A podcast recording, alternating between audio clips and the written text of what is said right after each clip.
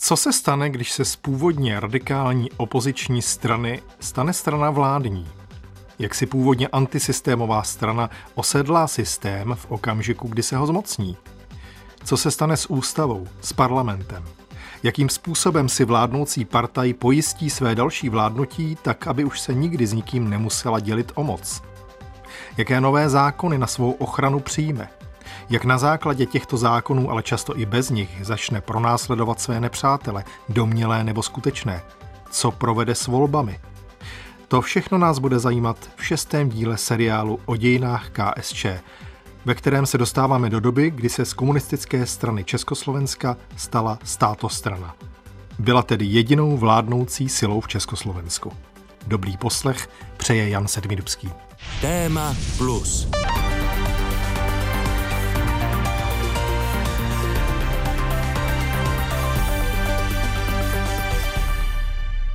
Náš lid to jasně cítí. A proto i v tyto dny společného zármutku projevuje tak dojemně svoji solidaritu se Sovětským svazem, s jeho lidem, s jeho stranou, se stranou Lenina a Stalina. Nutná je zvýšená bdělost a ostražitost vůči nepřátelům všeho druhu. Reakční hyeny doma podněcovaný reakčními hyenami z ciziny, se plíží mezi námi. Myslí, že právě teď přišla pro ně vhodná doba, aby se přiživili na národním hoři a zármuku. Semknut kolem strany a vlády a v solidaritě s bratrským sovětským svazem dá náš lid reakčním našeptavačům patřičnou odpověď přišlápne je k zemi a půjde přes ně dál za svými velkými cíly. Tak to byl Klement Gottwald na konci své politické kariéry. V březnu 1953 před odletem na Stalinův pohřeb do Moskvy. Tak daleko ovšem ještě nejsme. Minule jsme si tu přiblížili, jakými cestami a za jak vydatné pomoci naivně uvažujících předáků zbylých povolených politických stran dostala KSČ na konci druhé světové války a v prvních třech mírových letech možnost přivlastnit si stát i osudy jeho občanů.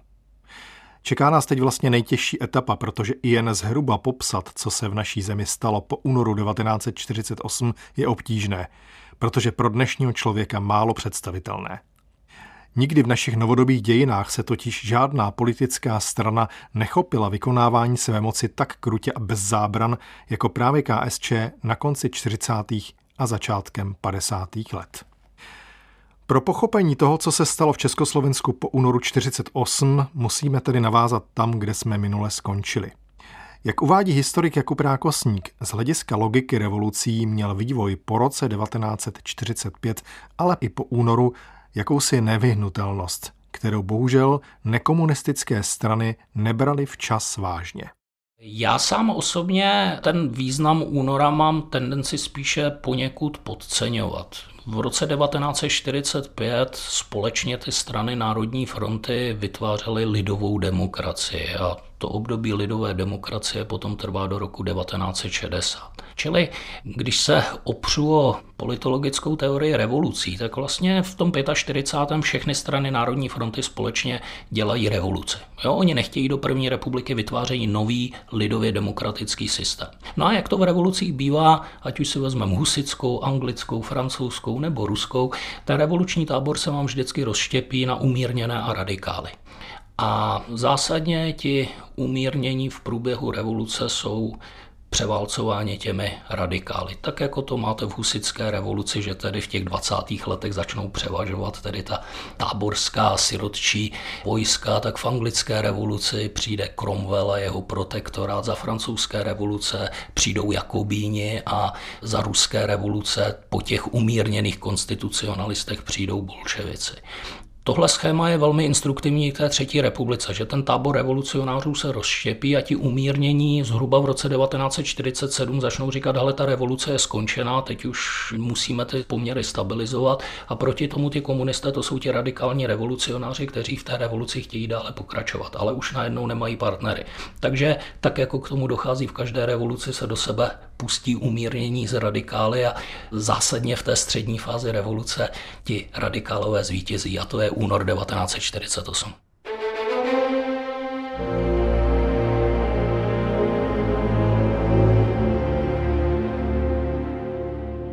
Prezident republiky vyhověl žádostem na městku předsedy vlády doktora Petra Zenkla, monsignora doktora Jana Šrámka, doktora Štefana Kočvary a Františka Timeše a zprostil je listy ze dne 25. února jejich úřadu. Dále vyhověl prezident republiky žádostem ministra zahraničního obchodu, docenta doktora Huberta Rybky, ministra školství.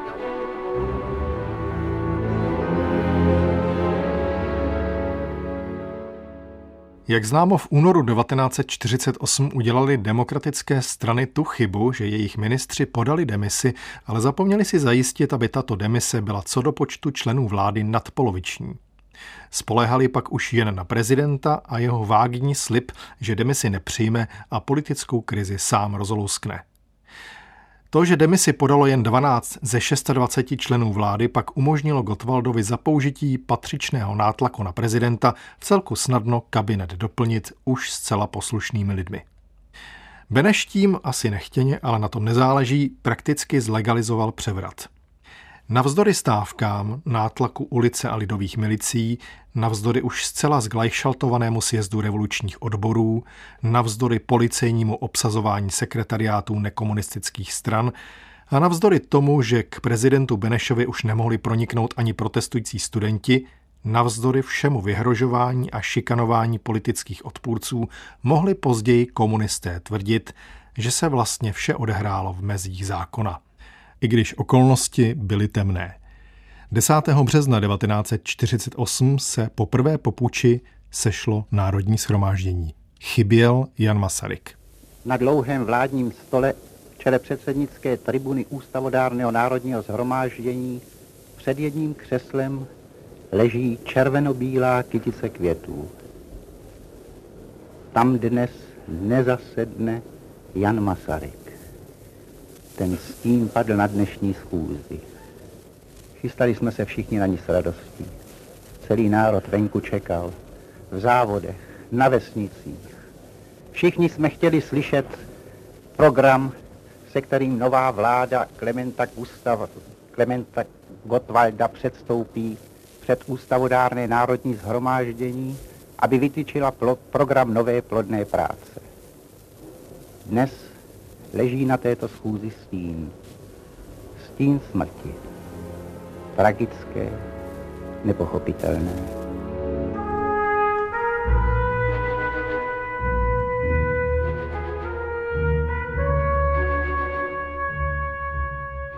Dodnes se občas vedou spory o to, jaký ústavně právní charakter vlastně únorový převrat měl. Pokračuje historik Vítězslav Somer. Oficiálně na papíře to vlastně bylo legální převzetí moci. Zároveň ten legální převrat vlastně KSČ dokázala ve vztahu k veřejnosti říznout zdáním toho, že je to vlastně socialistická revoluce, tím, že se zároveň odehrával nejen v kulárech, ale i v ulicích. Že vlastně ten převrat vypadal tak, že vyšel vstříc jak požadavku toho, že to není ozbrojený puč, probíhá legálně a zároveň ale vyšel vstříc požadavku, řekněme, jako radikálnějším náladám třeba v komunistické straně, že to opravdu byla nějaká verze vlastně socialistické revoluce tím, že tam byly ty masové demonstrace v ulicích a, a lidové milice a akční výbory. Nevím, jestli to byl ďábelský masterplán komunistického vedení, ale v tom, jak ten převrat proběhl, tak si myslím, že to bylo velmi vlastně zdařilý převzetí moci, které vlastně bylo jak legální, tak zároveň mohlo vypadat jako revoluce.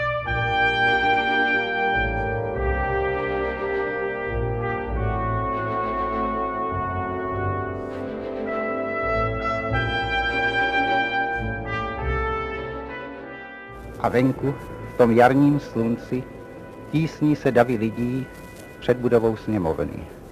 A zahlédl jsem, že mnoho lidí je i na střechách sousedních domů aby viděli, jak se sjíždí nová vláda Klementa Gottwalda, jak se scházejí poslanci, aby vyslechli jeho tvůrčí program. Těsně po únorovém převratu šlo především o to dosáhnout absolutního podvolení společnosti po politické linii. I po 25. únoru 1948 existovaly v zemi lidé a určité segmenty společnosti, které ještě vnitřně nesouhlasily a u nichž bylo zřejmé, že jejich zásady a politické preference se od těch komunistických budou lišit. Mimochodem je na místě otázka, stále ještě jsme byli parlamentní demokracií, jak se v únoru 48 zachoval parlament. Při Mnichovské krizi 38 byl vyřazen ze hry – Teď to nedopadlo o mnoho lépe, což bohužel zcela souznělo s pasivitou většiny občanů Československa.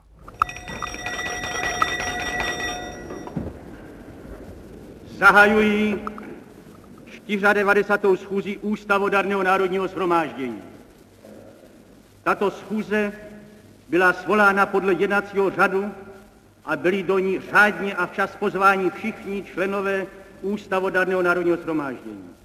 Je pravda, že únorový převrat jisté procento, a nebylo tak malé, populace přivítalo a velká část populace k němu byla indiferentní.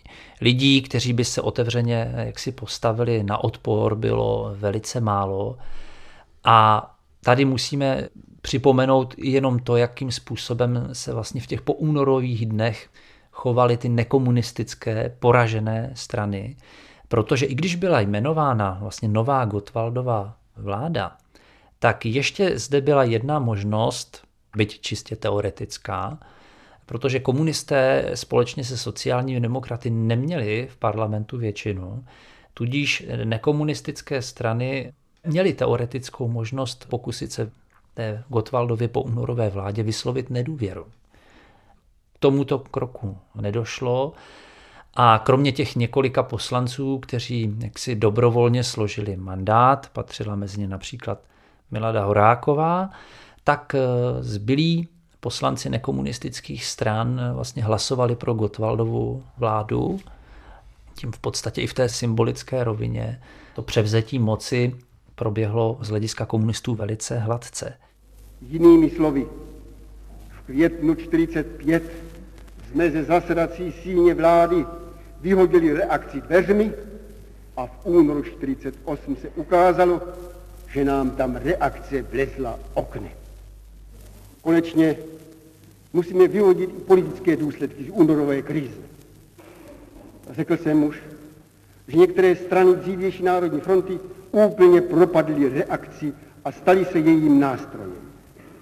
Řekl jsem, že doplněná a rekonstruovaná vláda je výrazem obrozené Národní fronty. K tomu pak je zapotřebí ještě výslovně dodat, že součástí obrozené Národní fronty mohou být jen obrozené politické strany a nadstranické organizace. Agenti reakce musí z těchto stran a organizací bezpodmínečně ven.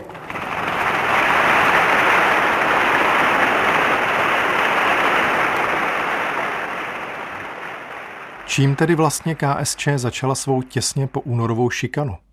Jak pokračovala v takzvané očistě veřejného života, jak se tomu tehdy říkalo?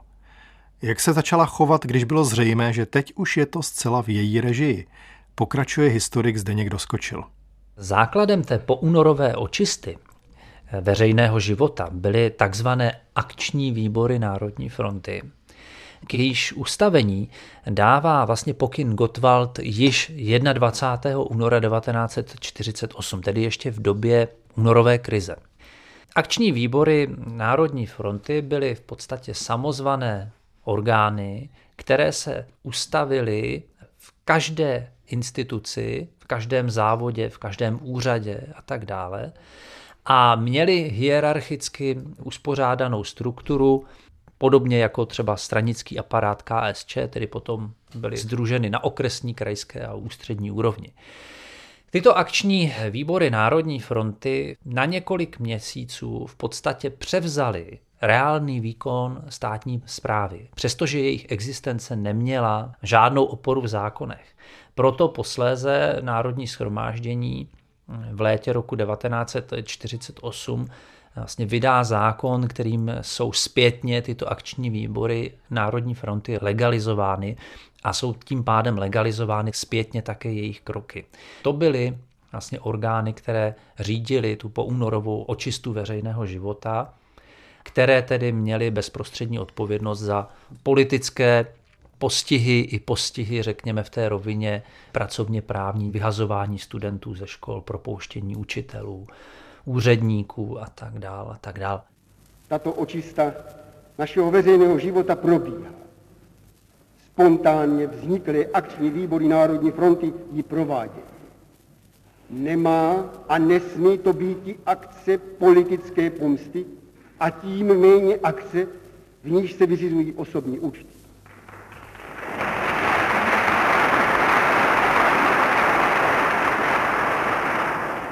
Ústřední akční výbor Národní fronty dal v tomto směru jasné pokyny a vláda spolu s ním bude dbát, aby byly plněny. Při takové akci se není možno předem vyvarovat určitých přehmatů a nedorozumění. Prohlašuji závazně, že pokud se tak stalo, budou, bude sjednána spravedlivá náprava. Avšak stejně závazně prohlašuji, nezůstaneme stát na poloviční cestě.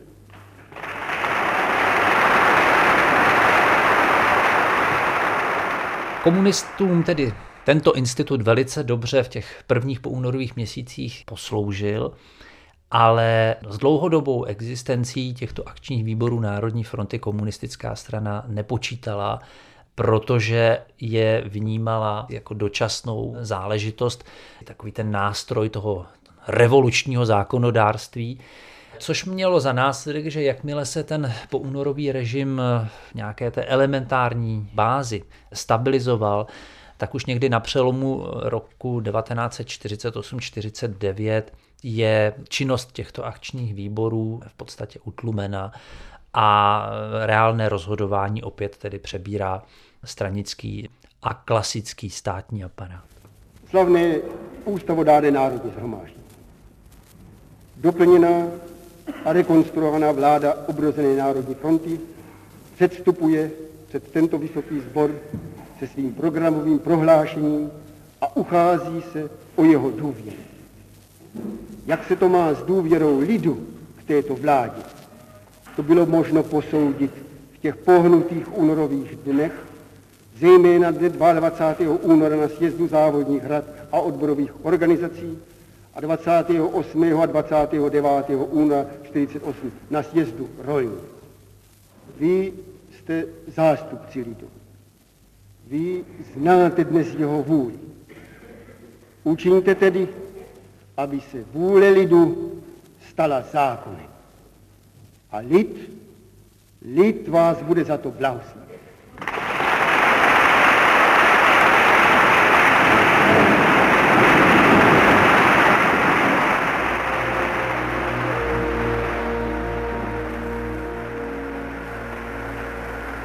Všichni povstan, poslanci povstali a potleskem kvitují řeč předsedy vlády Klementa Gottwalda. Prohlášení předsedy vlády vyslechli jste vy všichni venku v závodech, vy všichni ve vesnicích, vyslechli ho také spousty lidí na ulicích, kteří ho poslouchali alespoň z těch přenosných autorádií ve stojících autech. Končíme tuto schůzi.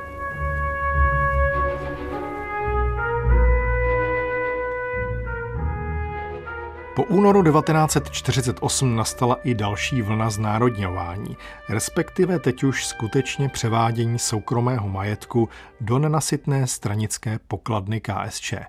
Byla to geniální inovace. Najednou se státní pokladna stala pokladnou stranickou. Propojení státu a jedné z jeho politických stran se stalo realitou – takže co se nestihlo znárodnit za třetí republiky, na to se už monopolně vládnoucí KSČ vrhla okamžitě po únoru. Minule jsme tu uvedli střípky z příběhů mladého komunistického funkcionáře z pořadu A léta běží ze 70. let minulého století. Josef Wagner ve svých 24 letech dostal na starost znárodňovat podniky těch, kdo je vybudovali nejspíš dávno předtím, než se narodil.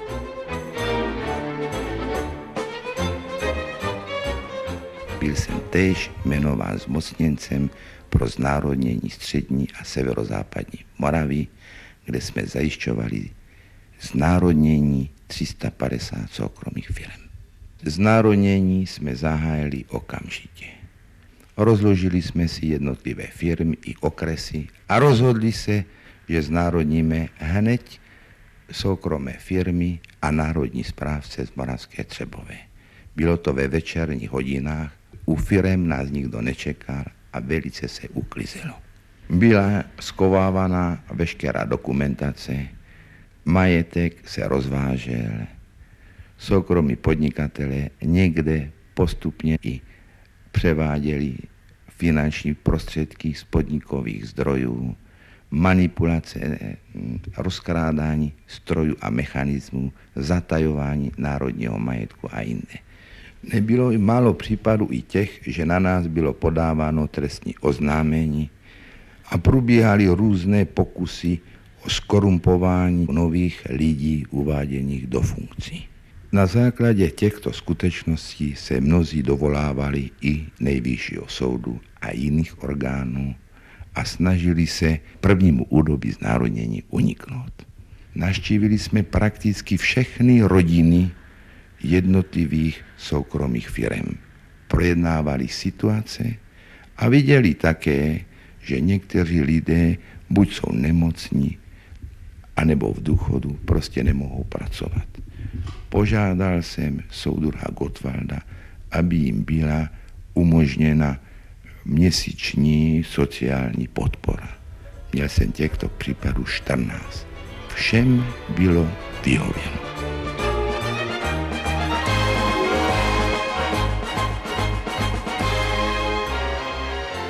Na léto 1948 zbýval československým komunistům jeden zásadní úkol, či spíš dva, ale ten první byl opravdu formalita. Nechali si v Národním schromáždění odhlasovat novou ústavu, nazvanou podle data přijetí Ústava 9. května. To přijetí té ústavy 9. května bylo takovým jaksi formálním právním završením po únorové politické změny. Ještě v ten samý měsíc na konci května 1948 se uskutečnily parlamentní volby, které se od těch předchozích v roce 1946 v jednom podstatném ohledu odlišovaly, protože to byly volby uskutečněné už podle takzvané jednotné kandidátky Národní fronty. Volby s jednotnou kandidátkou nebyly reálnými volbami. V podstatě volby v této podobě mohly být maximálně jakýmsi referendem ve smyslu ano nebo ne. A tato forma, tato možnost výběru byla v těchto volbách také zakotvena, protože podobně tak jako v roce 1946 mohli voliči uplatnit takzvaný bílý lístek. To znamená, že mohli hlasovat proti oficiální kandidátce. Komunisté původně tedy uvažovali o ještě volbách klasicky s vícero kandidátními listinami ostatních politických stran Národní fronty, které už po únorovém období vlastně ovládali. No ale nakonec vlastně od tohoto kroku ustoupili, patrně nechtěli riskovat, nebyli si tak úplně jisti tou mírou společenské podpory pro poúnorový režim. Takže přikročili k té jednotné kandidátce a zároveň komunisté prosadili v ústavě 9. května, protože ty volby už se konaly na základě nové ústavní listiny, prosadili jednomandátové volební obvody a také to, že v podobu kandidátky schvalovala vlastně Národní fronta. To znamená, že voličstvo v podstatě nemělo žádný prostor ovlivnit podobu té kandidátky a navíc se tedy volilo v jednomandátových volebních obvodech, to znamená, že v každém tom obvodu, pokud jde o volby do národního shromáždění, se volil pouze jeden poslanec, takže volič, eh, vzhledem tomu, že neexistovaly rozsáhlé kandidátní listiny, tu strukturu parlamentu mohl ovlivnit jen minimálně. Na to snad někdo namítne. A co opozice? Kdybychom byli formalisté, tak bychom odpověděli. v roku 1946 také nebylo žádné opoziční kandidátky. A co víc, volebním řádem z roku 1946 bylo vystavení otevřené opoziční kandidátky přímo zakázáno a opozici byl ponechán pouze bílý lístek. Tentokrát jsme volebním řádem umožnili přím kandidování opozice. Stačilo k tomu tisíc podpisů právoplatných voličů a mohla být podána otevřená opoziční kandidátka. Jestliže tedy přesto nebyla podána žádná opoziční kandidátka, pak přece za to nemůže nikdo obvinovat nás, komunistickou stranu a obrozenou Národní frontu. Vždyť kdybychom mocí mermo chtěli nějakou tu opoziční kandidátku mít, pak jsme si ji museli sami organizovat a koupit. Opět, je to způsob nějakého veřejného potvrzení té nové moci, která opět má zdání nějakého jako legálního procesu. Jsou to jako volby, ale zároveň už je tam jako jednotná kandidátka a jediné vyjádření protestu je formou těch bílých lístků, který bylo teda poměrně dost. Jsou to volby, které předjímají tu roli voleb v dalších 40 letech, to znamená volby spíše jako nějaký potvrzovací rituál stvrzování pozice moci komunistické strany. Ale to si myslím, že byl druhý dobrý tak KSČ, jak se tu moc upevnit. Tím, že opět ta moc je upevněna vlastně legálně, nějakým jako volebním procesem, který už je ale připraven tak, aby vlastně tu novou moc potvrdil. Tyto volby v roce 1948 byly sfalšovány, protože ty oficiální výsledky přiznávali kandidátce Národní fronty mezi 87 až 89% a bílých lísků bylo zhruba okolo těch 10-11% Ta reálná čísla byla nižší, byť to množství voličů které hlasovalo pro tu oficiální kandidátku, zcela s jistotou přesahovalo víc než 50% ale někde u těch 89% reálná čísla nebyla. Tolik historici Vítězslav Somer a zde někdo skočil o volbách v květnu 1948. Posloucháte téma Plus, dnes už šestý díl seriálu o historii komunistické strany Československa. U mikrofonu je Jan Sedmidubský. Tak tedy druhý úkol léta 1948 byl splněn. Uspořádat si volby tak, aby nešlo nevyhrát.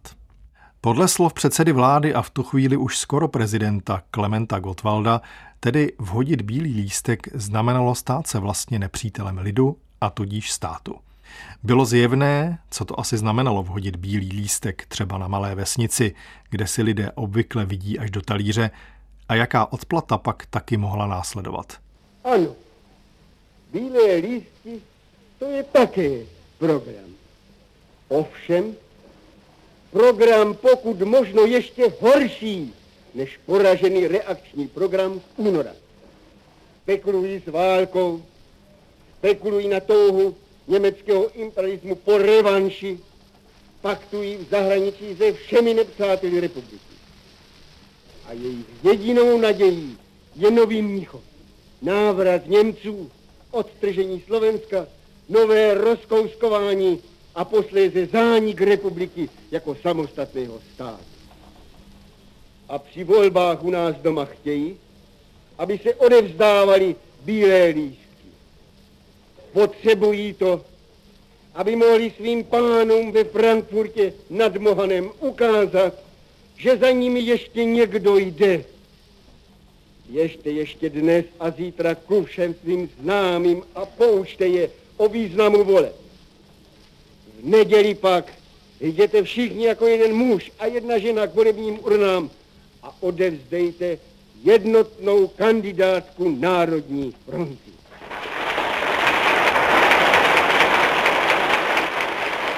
Další mocenskou šarádou, která začala už před únorem infiltrací politické konkurence, a kterou podvodné volby roku 1948 mohly uzavřít, bylo, jak definitivně poslat do kouta politické strany Národní fronty, které formálně ještě zbyly v parlamentu.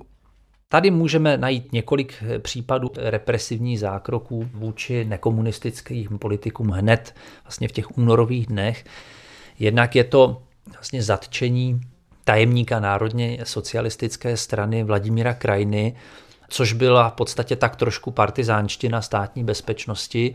Prezident Beneš si tehdy ještě na Gotwaldovi vymohl okamžité propuštění, v důsledku čehož potom krajina eh, stačil emigrovat.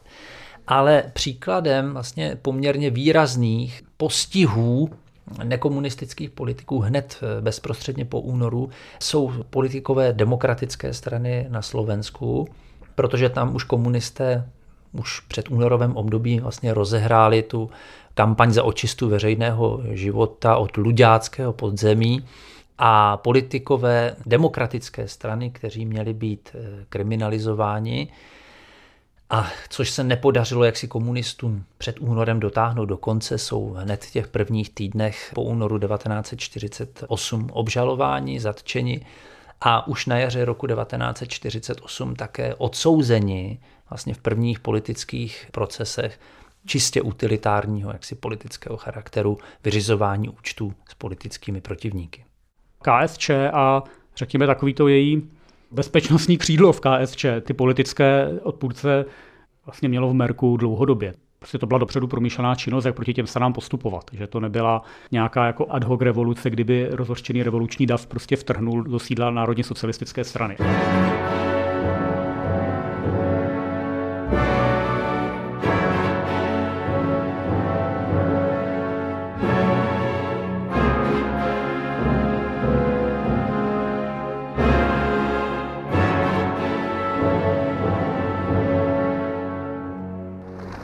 Pane prezidente, drazí spoluobčané, zatím, co vítáme v hlavním městě Slovenska prezidenta republiky, na celém území našeho státu, všude tam, kde bí věrná srdce českých a slovenských vlastenců, náš lid oslavuje jednu z největších a nejdůležitějších událostí našich dějin plnou porážku a bezpodmínečnou kapitulací našich odvěkých utlačovatelů, kteří po celé tisíciletí se pokoušeli o naši svobodu a nezávislost.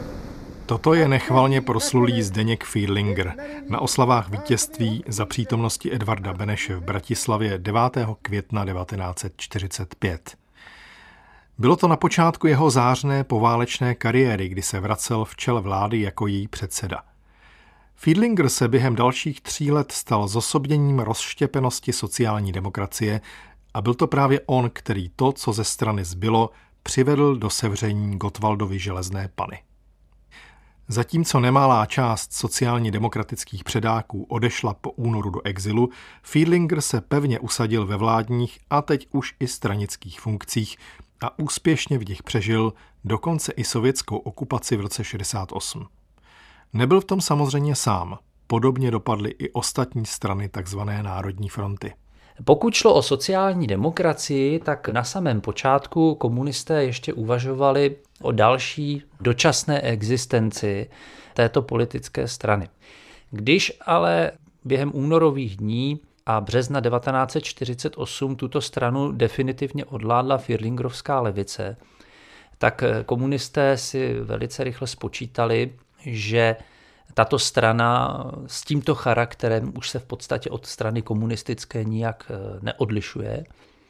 A poté, co se rozhodli vlastně uspořádat volby s jednotnou kandidátkou, tak se existence sociální demokracie stala zhola zbytečnou a komunisté, sociální demokraty tedy velice rychle dotlačili k akceptaci vynuceného sloučení s komunistickou stranou. K němuž tedy došlo 27. června 1948, ale pouze jedna třetina členů sociální demokracie přešla do komunistické strany. Pokud jde o ty dvě zbylé strany, tedy národní socialisty a lidovce, což byly politické strany komunistům jaksi ideově vzdálenější, tak eh, ten punc jaksi největšího politického protivníka měla z toho předúnorového období národně socialistická strana. Tato strana, stejně jako strana lidová, procházela takzvanou poúnorovou očistou, která zahrnovala naprostou jaksi personální výměnu, pokud jde o vedoucí stranické struktury. A v případě národně socialistické strany také změnu názvu, kdy se tato strana už v březnu 1948 vrací ke svému názvu, který používala na počátku první republiky, tedy pouze Československá strana socialistická a ten termín národní, který zase měl jaksi signalizovat právě ten akcent, řekněme na to české myšlence k českému nacionalismu, je vypuštěn. A vůči lidovcům se postupuje podobně, tam se promění vedoucí struktury této strany a do čela lidovecké strany se tedy dostává Alois Petr a nakonec Josef Plojhar, kněz, který je potom exkomunikován z církve za politické angažmá, který je dokonce tajným členem komunistické strany Československa. A jak v případě národních socialistů, tak lidovců vlastně dochází k velmi podobným trendům. Tyto strany jsou marginalizovány, procházejí rozsáhlou personální čistkou, v jejímž důsledku, pokud jde o množství jejich členů, dochází k razantnímu poklesu kdy strany se 100 tisíci členů se mění ve strany, které mají těch členů 20-30 tisíc maximálně, což proti té 1,5 až 2 milionové komunistické straně Československa této doby je naprosto marginální. Tyto strany ztrácejí možnost působit na závodní úrovni, to znamená v jednotlivých podnicích, institucích a jsou také marginalizovány, pokud jde o zastoupení v parlamentu a ve vládě. Ve vládě mají každá z těchto stran pouze dvě ministerská křesla a v parlamentu každá nějakých 20 poslanců, takže ti poslanci lidovců a socialistů tvoří nějakých maximálně 15% složení národního schromáždění. Jediné, co těmto stranám zůstane, tak je jejich majetek jejich tisk, jejich nakladatelské domy a nemovitosti. Není dobré podceňovat sílu symbolů.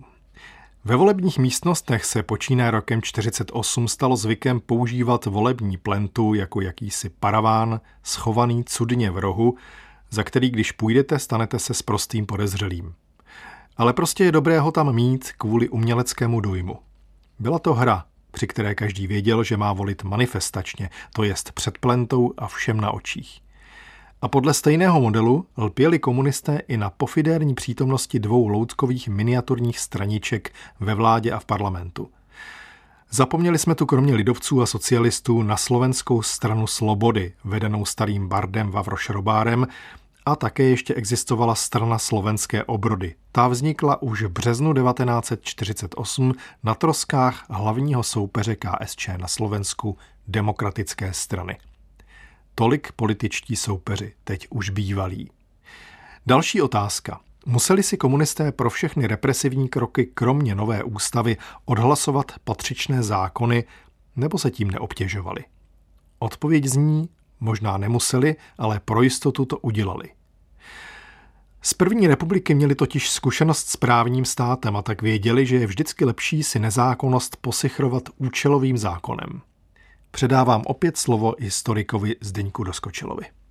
Ten zákon na ochranu Lidově demokratické republiky, neboli takzvaný zákon číslo 231 lomeno 1948, nebyl vlastně zákonem jaksi spadlým z čistého nebe, protože to byla vlastně inovovaná verze podobně zaměřeného zákona, který v Československu už existoval a který byl vlastně schválen v roce 1923, takzvaný zákon na ochranu republiky, v důsledku atentátu na Aloise Rašína, který také byl zaměřen vlastně proti silám republice nepřátelským, jednak proti komunistům a potom proti fašizující pravici. Takže vlastně komunisté přijetím tohoto zákona na tento zákon navázali, ale zároveň si ho podstatně výrazně přizpůsobili svým potřebám. Čemuž odpovídala jednak eh, jaksi jeho drakoničnost z hlediska trestních sankcí, ale i to, že tento zákon zaváděl nové trestné činy, které do této doby vlastně trestné nebyly.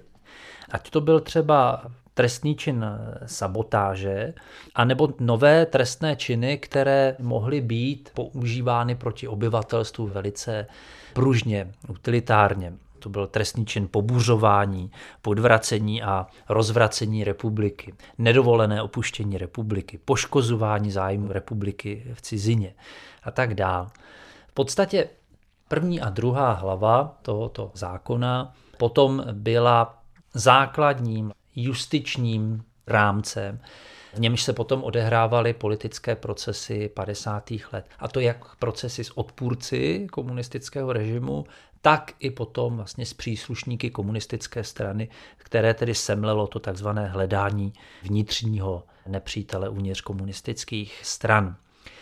Tento zákon z roku 1948 je potom v roce 1950 nahrazen vlastně novým trestním zákonníkem, který vlastně ale všechny ty trestné činy, které ten zákon z roku 1948 zaváděl, přebírá a mnohé z nich potom zůstanou tedy součástí vlastně komunistického zákonodárství až do roku 1989. No a vedle nich tedy je přijat ještě ten zákon 247 lomeno 1948 o táborech nucené práce, který vlastně umožňoval bez soudu jenom na základě rozhodnutí krajských národních výborů ty dotčené osoby vlastně umístit do pracovních táborů, což zase byl nástroj, s jehož pomocí bylo možné tedy eh, persekuovat potenciální politické odpůrce, anebo odpůrce ne primárně politické, ale odpůrce těch konkrétních kroků, které KSČ prováděla, například v socioekonomické oblasti.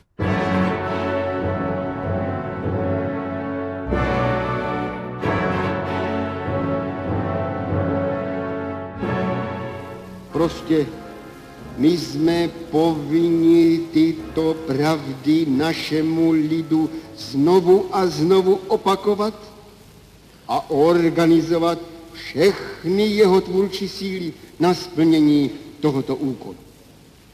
My si nemůžeme vypřáhnout, byť jen na chvíli. Nechť naši reakční nepřátelé doma i za hranicemi se nám vysmívají že pořád úderničíme, soutěžíme, brigádujeme, stachanujeme a tak dále. Nakonec je přece jenom přejde smích, neboť i zde platí, že kdo se směje naposled, směje se nejlépe.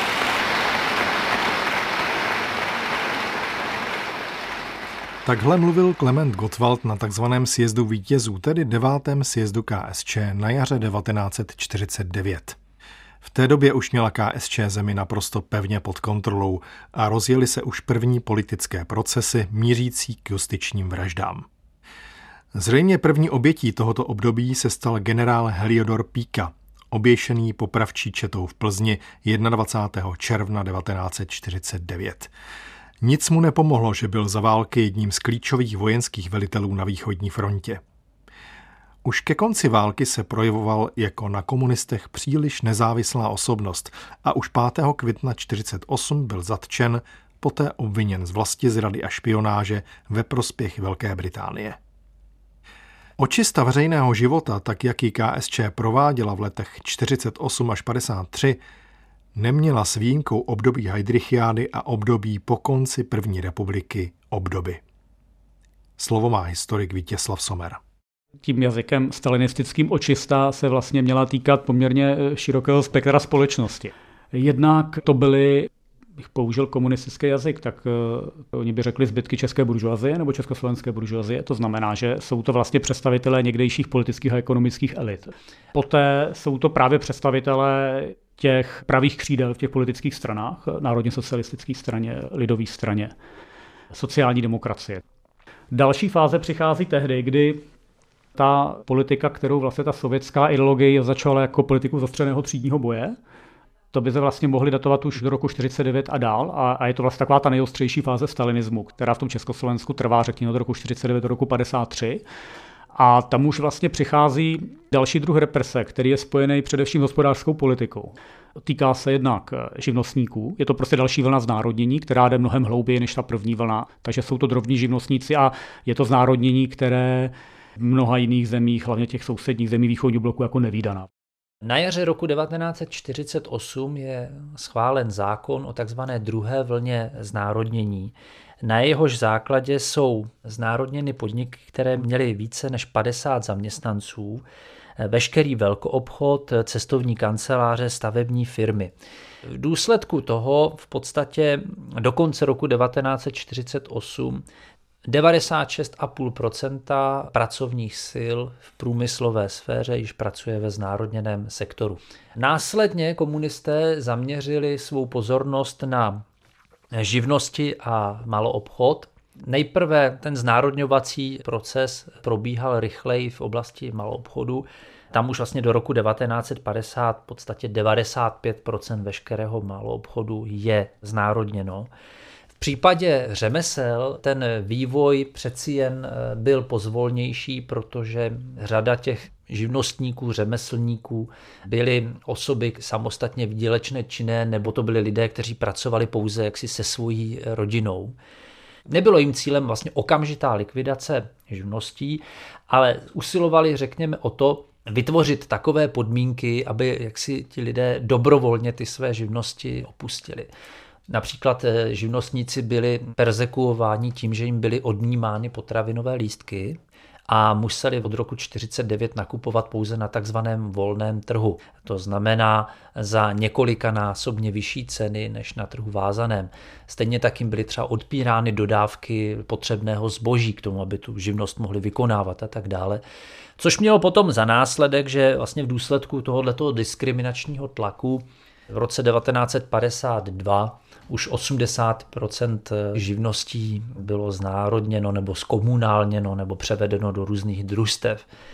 Což mělo samozřejmě velmi výrazný vlastně dopad na stále klesající úroveň služeb, což běžné populaci velice výrazně znepříjemňovalo život.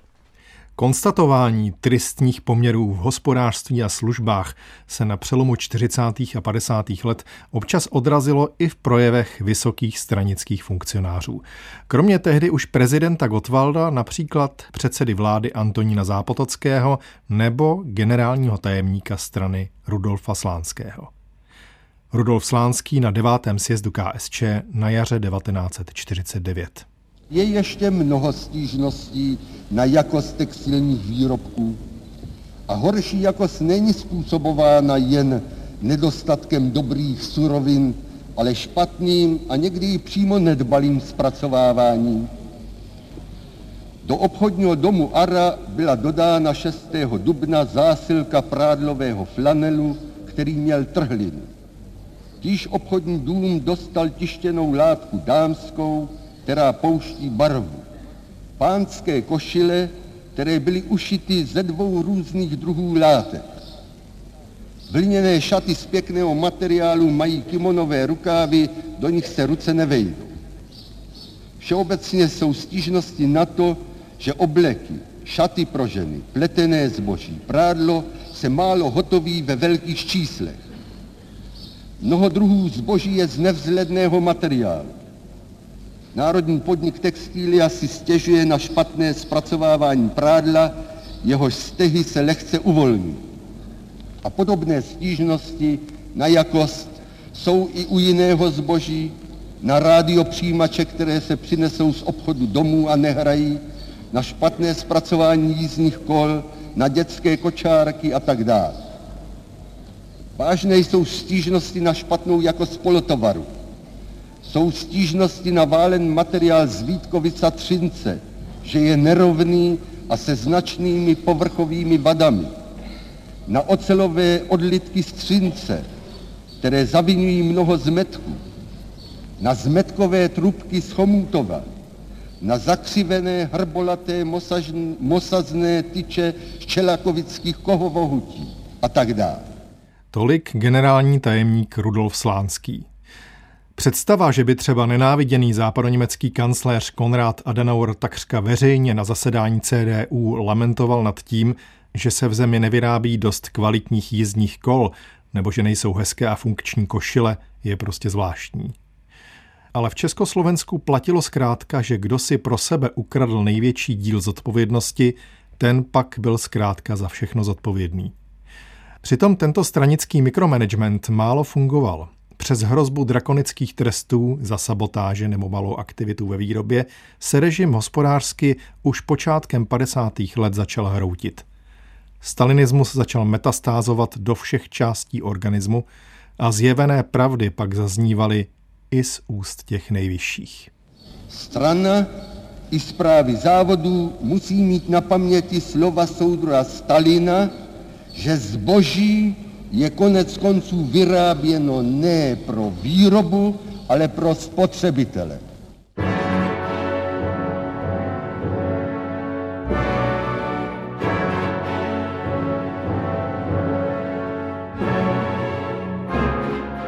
Je to opravdu tak jako hluboké znárodnění, že když v roce 68 se diskutuje o politické reformě, tak eh, českoslovenští ekonomové píšou, tohle je věc, kterou by ta ekonomická reforma měla zvrátit.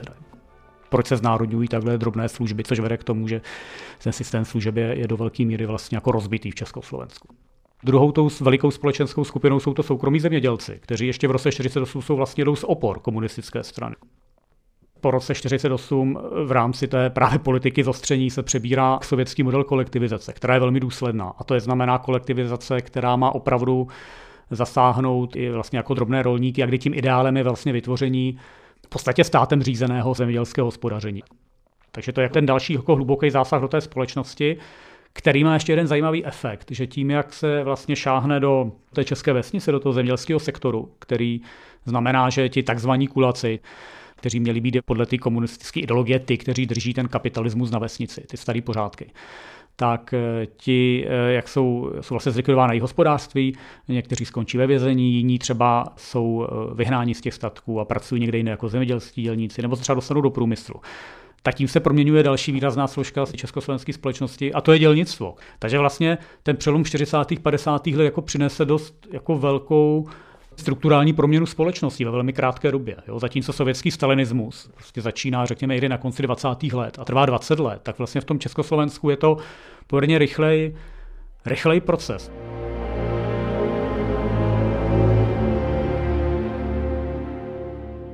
Nabroušená kosa se vždy znovu rozmáchla, aby pokosila další část společnosti.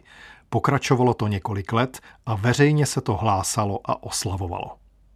V létě roku 1950 jsou ve vykonstruovaném procesu odsouzeni k smrti Milada Horáková a její takzvaní společníci a desítky dalších nevinných lidí to odnesou mnohaletým vězením. Za nic. Ale i samotnému generálnímu tajemníkovi komunistické strany Rudolfu Slánskému se jeho čas pomalu krátí. Na sjezdu KSČ v roce 1949 pak schrnul úlohu strany tak, že už k tomu vlastně není co dodat. Komunistická strana je jinou stranou než všechny dřívější měšťácké a maloměšťácké strany, které podváděli lid, rozdělovali ho a rozeštvávali, nešetřili demagogickými sliby, haštěřili se mezi sebou, ale všechny svorně zaprodávali zájmy lidu svým kapitalistickým chlebodárcům.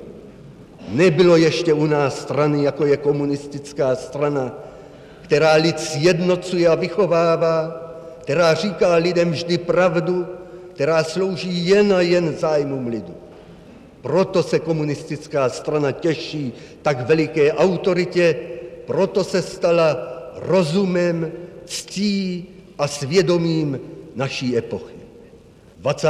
roce proto nezvítězila naše dělnická třída, protože neměla svůj vyzkoušený a v bojích zocelený revoluční štáb, komunistickou stranu, protože neměla ještě ve svém čele bolševického kormidelníka soudruha Gottwalda.